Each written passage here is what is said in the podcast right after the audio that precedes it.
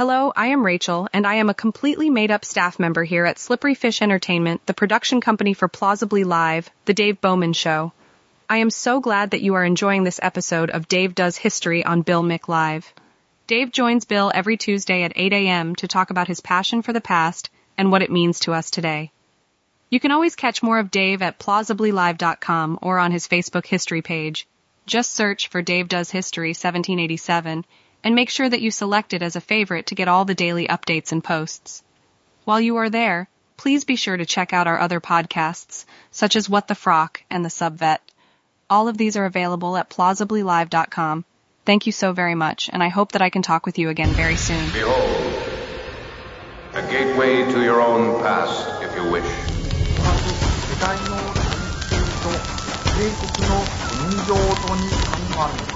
世代の戦と帝国の運動とに関わる非常の時をもって貴族を優秀戦とほしここに重要なる何十分に次ぐ秦は帝国政府をして米帝と History is strange, it's alien, and it won't give us what we would like to have. The West Cocoa Pharmacy brings you hour three of Bill Mick Live on this Tuesday morning. It is the 15th day of August 2023. Good to have you along on 92.7 FM WMMB, 1240 and 1350 AM, and of course the iHeartRadio app, wherever you might be listening.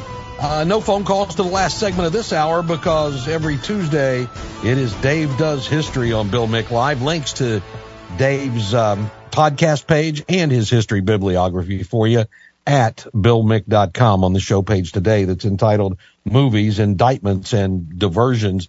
We're going to divert from the indictment stuff and go to World War II for a little while with Dave Bowman. Dave, how are you, buddy?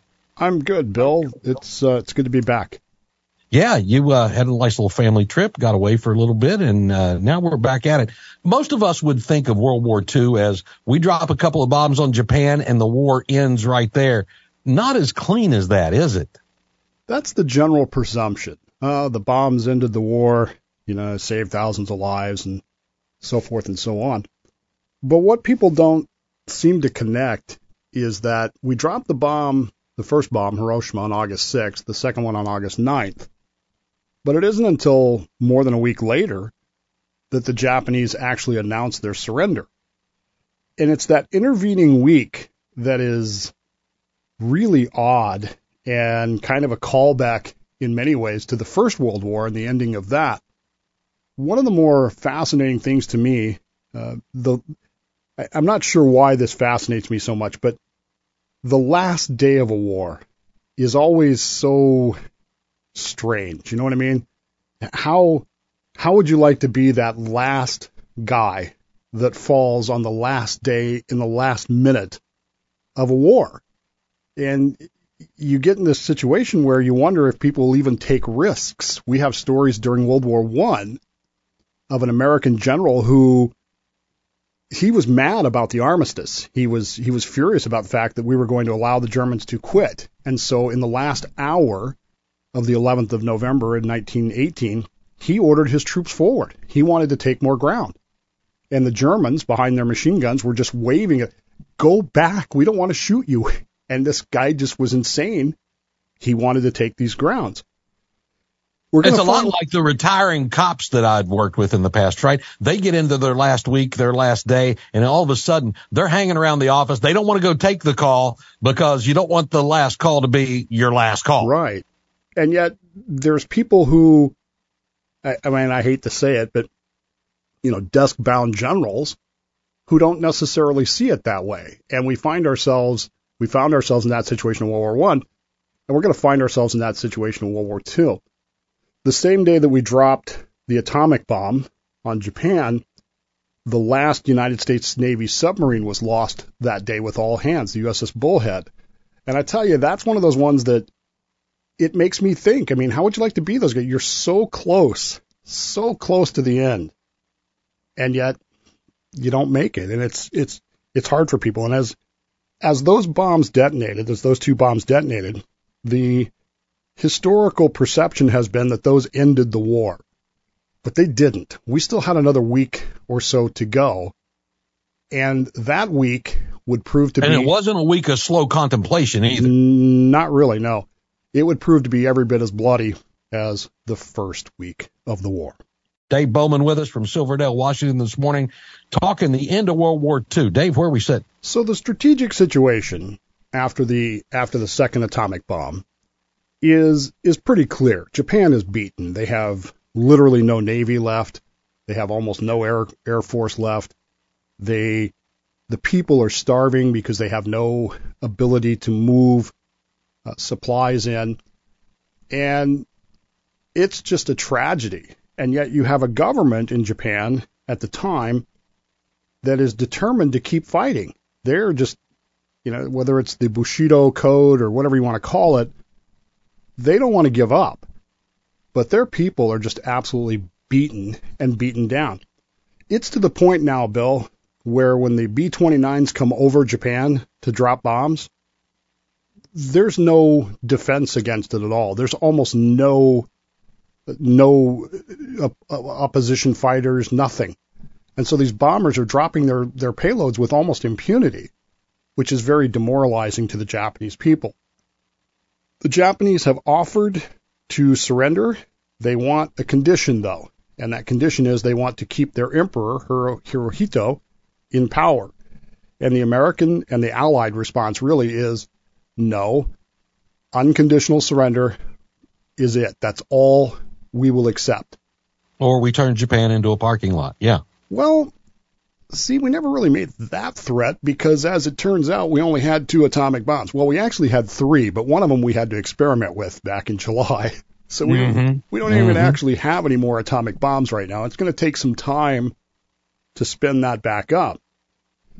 So really, what we have is Carl Spaatz and the strategic bombings campaign, which right now, from August 9th to about August 13th, we're going to take a little bit of a stand down. We're going to give the Japanese a little chance to think about things. Think this through. See if this is really the direction you want to go.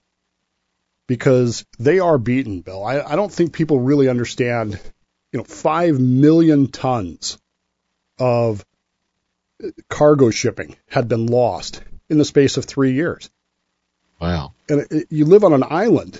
If you have no way of bringing in food, you can't grow enough food on Japan to feed them. If you have no way of bringing in food or fuel or anything, how do you live?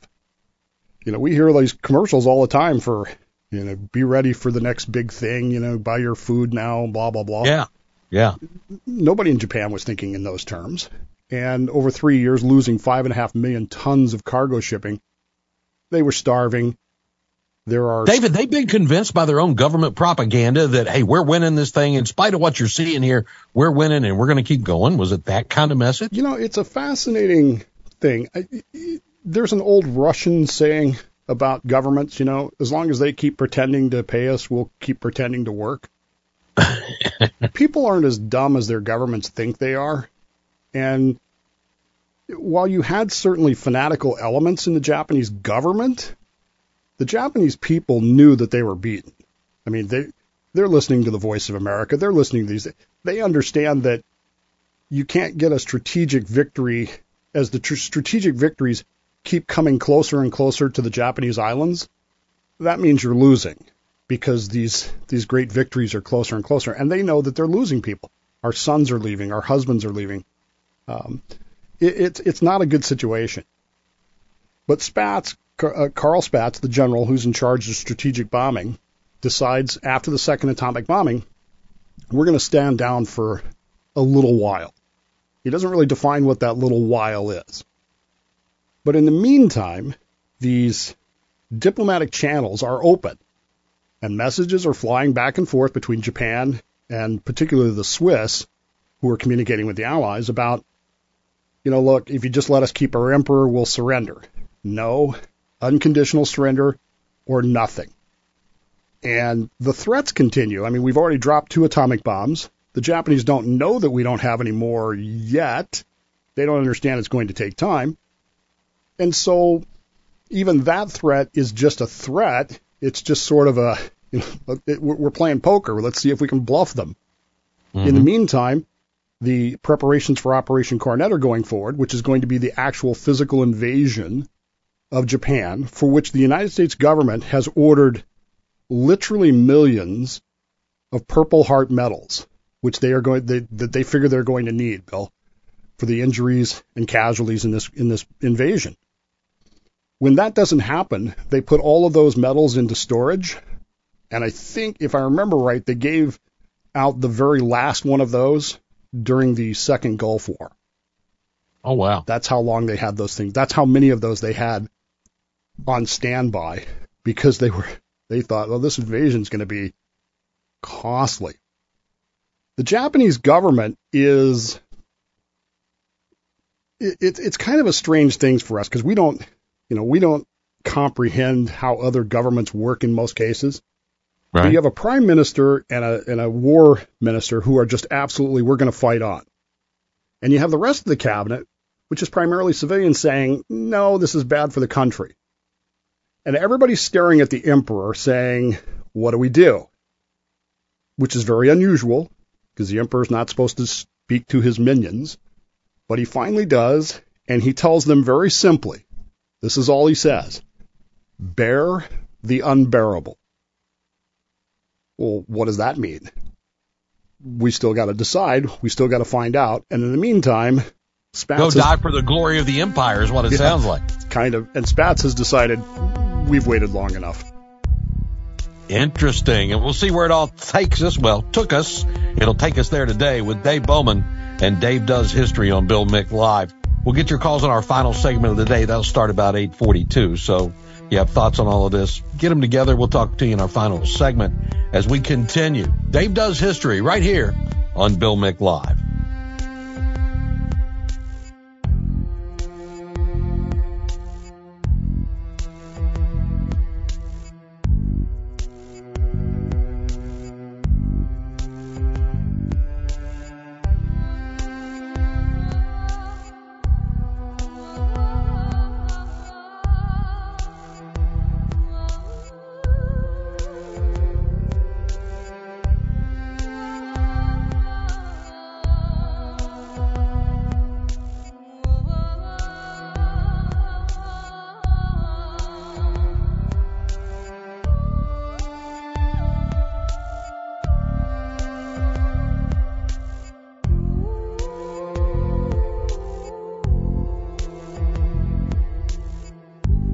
Dave Bowman joins us for our weekly dive into history. Pay attention, there will be a test. Nah, there won't be a test, but you will be held accountable. Bill Mick Live. Thank you, Victor Lyle. Dave Bowman is with us, getting up early in Silverdale, Washington to bring us Dave Does History in this hour that's brought to you by the West Cocoa Pharmacy. Hey, remember, we're starting our nine o'clock hour at nine, in that nine o'clock hour, also in our one and five p.m. hours, a chance for you and a friend to win your way to Vegas for the iHeartRadio Music Festival. We'll throw in a thousand dollar gift card, airfare, ground transportation in Vegas, and uh, hotel for two for two nights, and two tickets to the iHeartRadio Music Festival. You text the keyword to 200 200 when you hear it here on WMMB. So we're in the the closing days of World War II. Dave, war in Germany's over, or war with Germany is over, and Japan's hanging in there to the end. Is that what we're looking at here? Well, and that's, you know, Roosevelt's Germany first strategy was carried out to the letter. Carl Spaatz is, is the general in charge of the strategic bombing, and he's an interesting guy because he had been in charge of the same thing in Europe.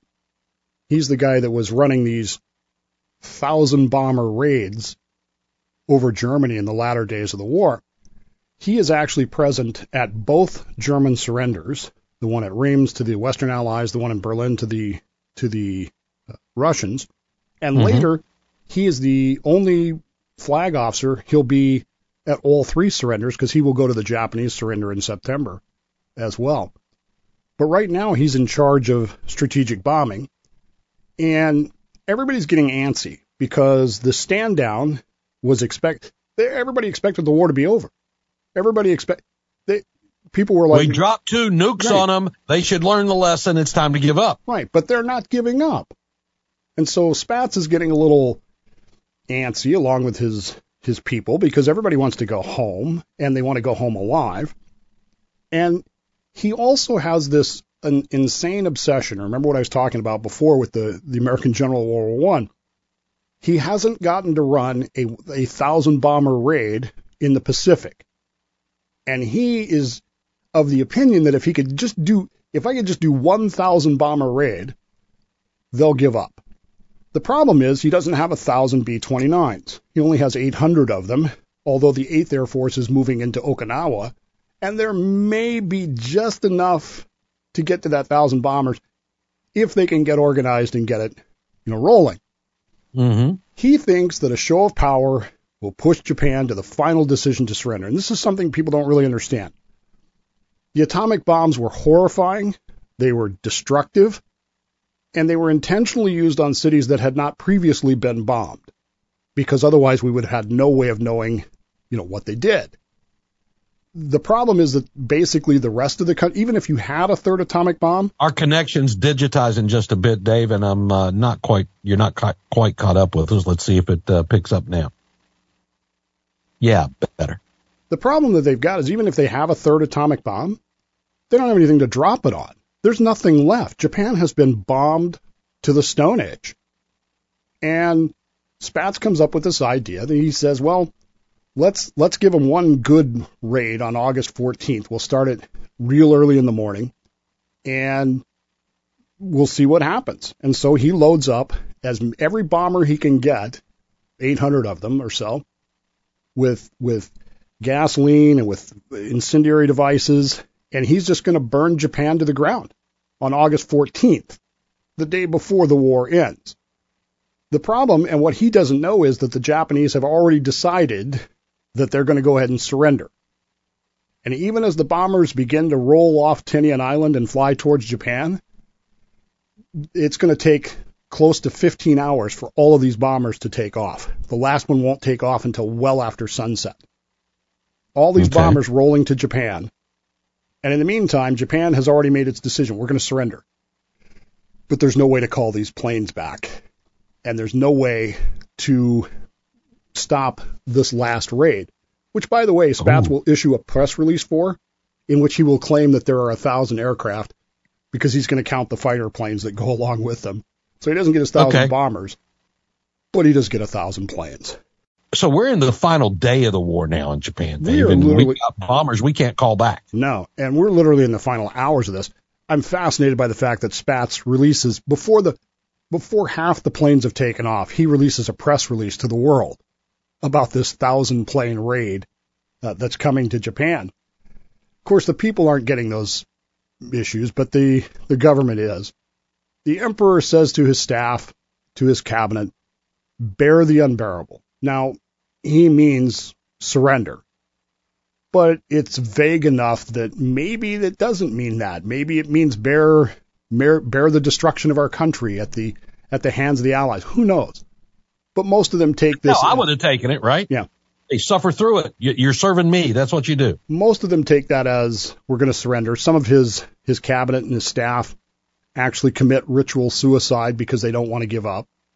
But the majority of them accept that this is a surrender, except for a very small hardcore element of the Japanese army military structure. They get the word that the ally that the surrender is going to be accepted, and they go berserk. They start grabbing American POWs and beheading them Ooh. because they don't they don't want to give up. The emperor goes to a radio studio to record his message of surrender. He keeps getting interrupted by these air raids because the air raids are coming over and they have to get oh, him to safety. And this keeps interrupting everything and so it takes him literally hours to record this very relatively short message that his people have never heard his voice before. And then when it's finally finished, there's a butler that works for him that actually takes the record album because remember that's how they did it back then. You know, we use mm-hmm. digital stuff, but once upon a time they used plastic. And he hides it in a closet. And the reason he does this is because there are rumors flying all around the palace of an impending coup. There's going to be an, an attempted military coup as soon as the sun goes down to get rid of the people who have agreed to surrender and interpret the emperor's bear the unbearable as we will fight on till the end. And this little coup is, it's one of the more tragic stories of the Second World War. It doesn't get a lot of play. This goes on for several hours. And there are people who will tell you that the emperor's life was in danger. They were probably willing to kill the emperor to continue fighting this war. And the butler is very concerned about those rumors, and so he hides the record because he thinks that if we don't surrender, the Americans are going to drop another atomic bomb on us, and not knowing that we didn't have one. Right. Which is interesting because it tells us that they knew what the atomic bomb was. They understood that. Mm-hmm. He's terrified of this, and so he hides the record.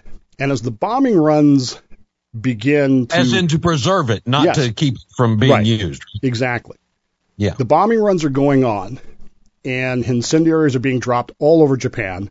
Thousands of people are being killed. In the last hours of the war, Bill, thousands of people are being killed. And as the runs are continuing, the final message goes to the Swiss we give up, we surrender, we accept your terms, unconditional surrender. There's one B 29 that after it drops its bombs, the pilot says to himself, You know, I'm probably never going to be back here again. And so he actually goes sightseeing over Japan. Oh, wow. I'm not making this up. He goes to Hiroshima because he wants to see what it looks like. He flies his B 29 to Hiroshima. And we'll wrap it up and take your calls in our next segment with Dave Bowman.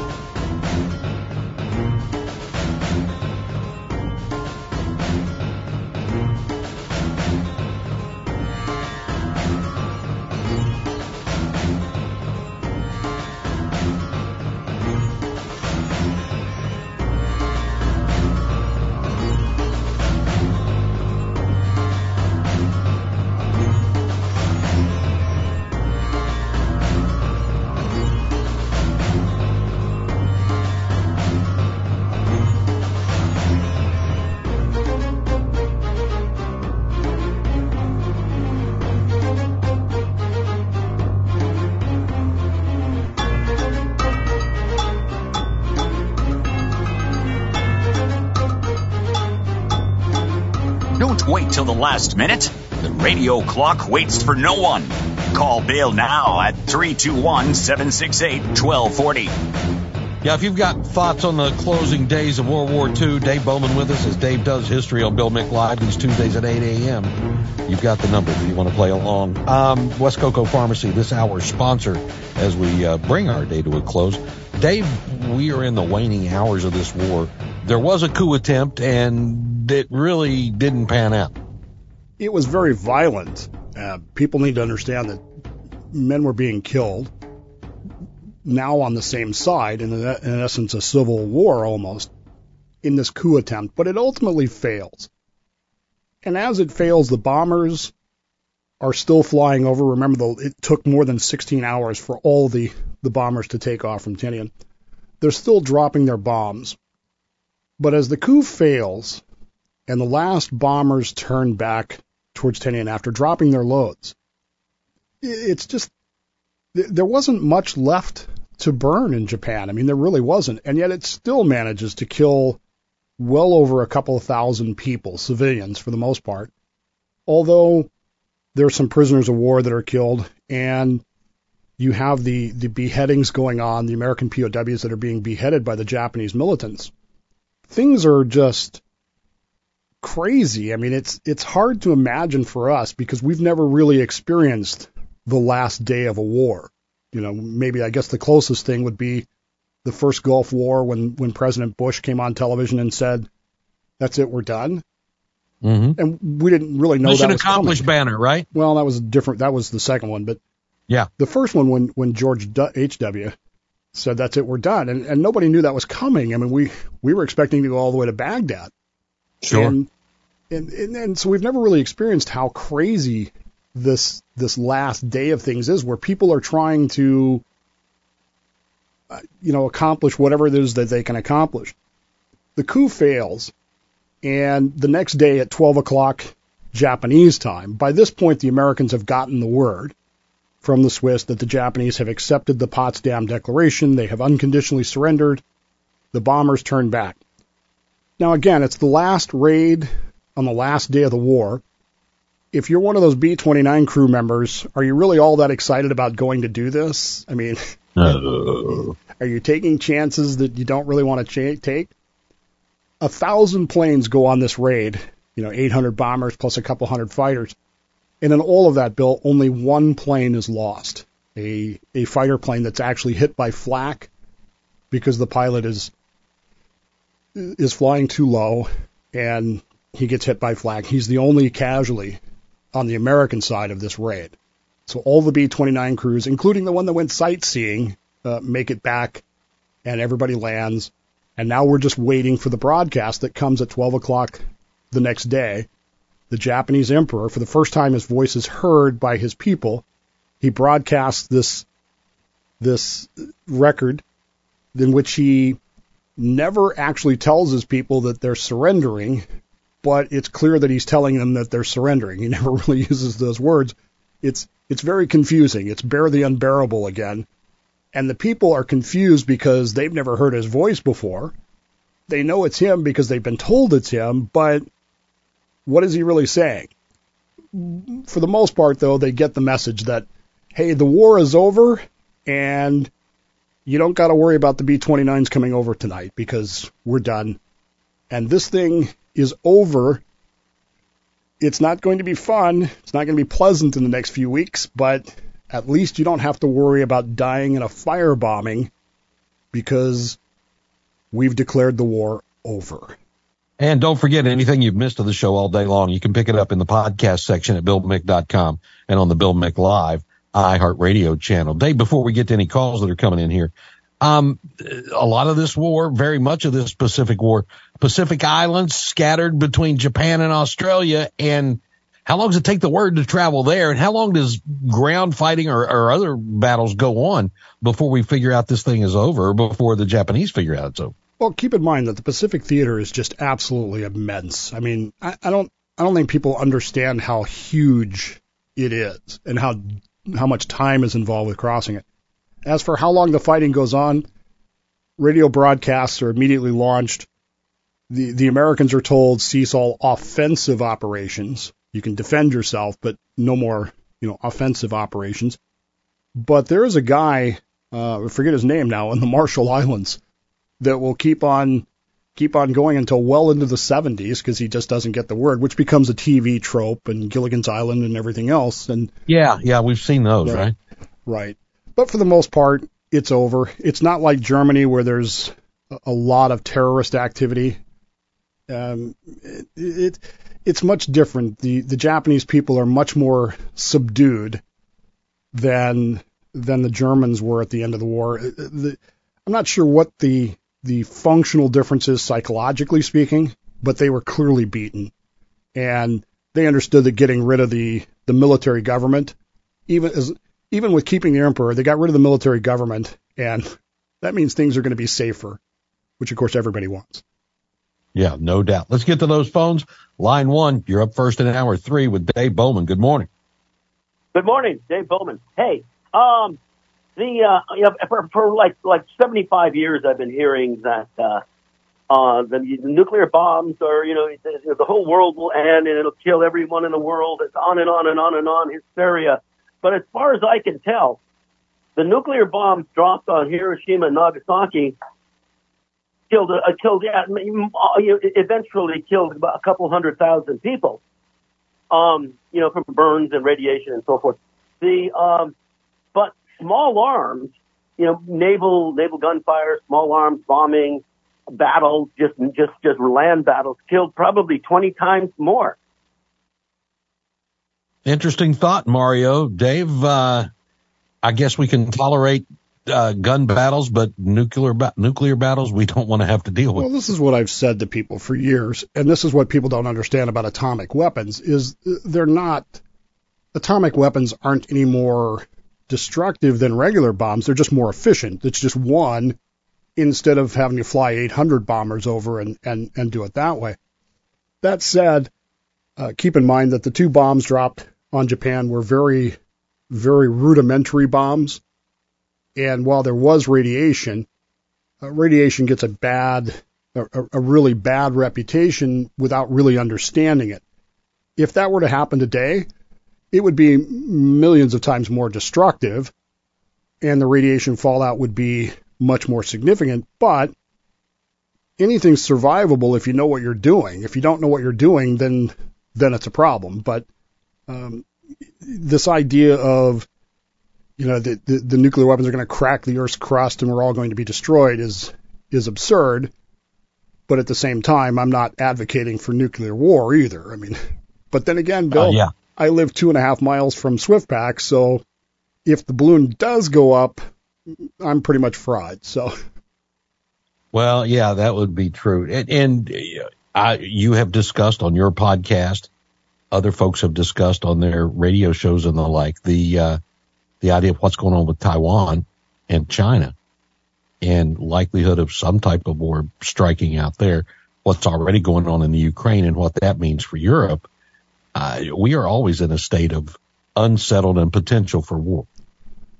yeah, we are. And of course, was it a year ago that we were all nervously looking at Putin because he was making threats about using nuclear weapons? Mm-hmm. Um, you know, with my background and stuff like that, I'm a little more pragmatic about those things. Uh, but what I what I also know is that irrational decisions are made by irrational people, and that's the pr- virtually every war in the modern era has been started by people who are being irrational, and they don't think these things through. The the the decision to use an atomic weapon in a first strike capability is irrational. But if you're dealing with irrational people, say the mad mullahs of Tehran or someone else, say, I, you, you got to throw all the rules out the window. You don't know what's going to happen. I don't see Does that change if you're talking tactical nukes? no. Tactical nuclear weapons are just small weapons. They still have the same political effect. Um, you you start throwing around nukes, you're you you've launched a strategic nuclear war. No matter no matter how limited you you may think you can do it. That's why I don't see the Chinese doing it. I mean, what would be the point of if all they wanted to do was get rid of Taiwan? Okay, just flatten it. But they don't want that because they need all that manufacturing, they need all of that infrastructure that's there. So that limits what they can actually do. And in some ways, it's the same with Russia and Ukraine. They they want that oil gas infrastructure, but how do you get that without destroying it? Ah, that's a good question, a good point. Let's get another call in while we have the opportunity. Line on one, you're on Bill Mick Live. Good morning. Yeah, it's real quick, Frank in Melbourne. Hey, uh, you know, periodically it comes around, somebody's spouting out that we didn't have to drop the atomic bombs and that, you know, we killed too many people and blah, blah, blah. And, and the counter to that is, uh, far more would have died on both sides if we had actually had to invade Japan. And I just, you know, that all makes perfect sense to me. And, and the hogwash that we should not have dropped the atomic bombs is exactly that hogwash. And I just wanted to, just wanted to get your take on that. Thanks, Frank. Dave? Well, I'm of the opinion that we should have dropped them, and I, I don't. What what they did was they sent a political message rather than a military message. Again, Japan was beaten, it was flattened, it was burned to a crisp, but it was the idea that we can continue to do this, or you can give up, and now we can do it more efficiently. So it's not going to cost us all these lives that you think it's going to cost us. Very good. Final call of the day, line two. You're on Bill Mick Live. Good morning. Good morning. This is Mr. Bill Melbourne. Yeah, Bill, go ahead. I have a question for Dave. Uh, does he believe a couple of atomic bombs would make America surrender? Interesting question, Dave. Well, surrender to whom? Yeah. Whoever it may be, he's not on the line anymore. I I would need a much more detailed description of that. Surrender, probably not. But if a couple atomic bombs hit America, and let's say they're launched by Russia or China, no. And if the more likely scenario, which is that they're launched by a mad mullah somewhere, that's a different. That's a different. That's a terrorist attack, not a not a military. Not a military. Yeah, that's very true. Dave, an interesting story about the conclusion of World War II that maybe we hadn't even thought about before. I appreciate that, my friend. We will look forward to seeing you next Tuesday for more Dave Does History on Bill Mick Live. Thank you to the West Cocoa Pharmacy for this hour of the program. Tomorrow, boys and girls, wide open Wednesday.